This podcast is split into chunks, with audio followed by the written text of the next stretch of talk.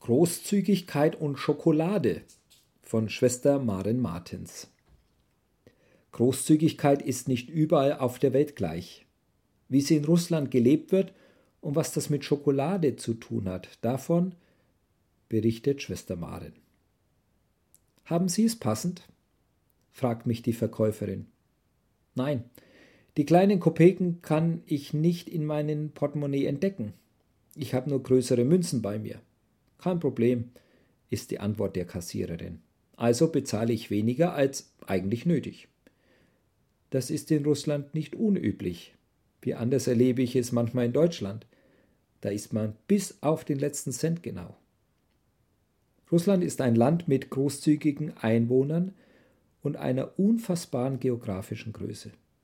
Gastfreundschaft wird hier groß geschrieben.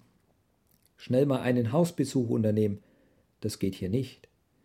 Selbst wenn ich mal unangemeldet an der Tür klingle, werde ich herzlich begrüßt. Und dann geht es erst richtig los. Alles Essbare wird aufgetafelt und schnell auch noch Salat, Pirocken, Suppen und so weiter zubereitet. Hier ein Tipp für Ihre nächste Reise nach Russland. Essen Sie nicht gleich an der Suppe oder den Salaten. Essen Sie sich nicht daran gleich satt. Es folgen noch mehrere Gänge mit eingelegtem Gemüse, Fleischgerichte und anschließend folgen Tee und Torte. Russland, die großzügige Seele. So lautet der Slogan einer beliebten Schokoladenfabrik. Ja, Russlands Großzügigkeit schmeckt wunderbar. Schlank bleiben ist hier fast unmöglich. Großzügig gehen wir hier auch mit der Zeit um. Pünktlichkeit ist nicht unbedingt Standard. Wie viele Monate habe ich zusammengerechnet in den 15 Jahren in Russland schon gewartet? Unsere Gottesdienste dauern locker zwei Stunden. Niemand schaut genervt auf die Uhr, denn schließlich müssen sich die ein bis zwei Stunden Fahrt zur Kirche ja auch lohnen.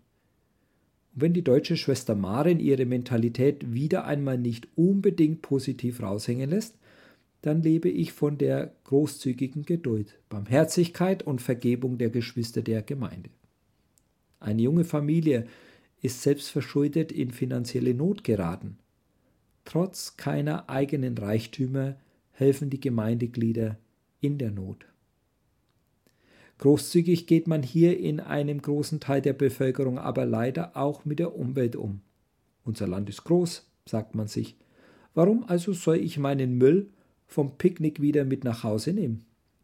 Beim nächsten Mal suche ich mir einen anderen sauberen Platz. Wasser sparen? Wieso das denn? Großzügig gehen die Behörden und Ämter auch mit der Geduld und den Nerven der Bürger um. Wozu braucht man im Sommer warmes Wasser? weshalb die Briefe in den Briefkasten stecken, wenn die Empfänger doch selbst zur Post gehen können.